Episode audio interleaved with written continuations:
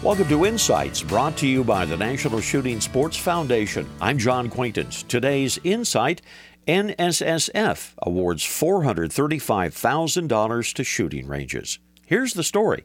You know, with interest growing nationwide in target shooting and owning firearms for home and personal defense, the need for top notch shooting ranges has really never been greater.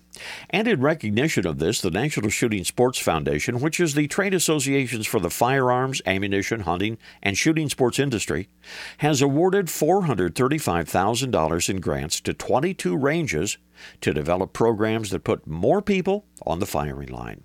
The NSSF grant program, well, it assists qualifying shooting ranges in their efforts to introduce newcomers, reactivate lapsed shooters, encourage active shooters to try another shooting discipline, and that promote the enjoyment of the shooting sports to people of all ages.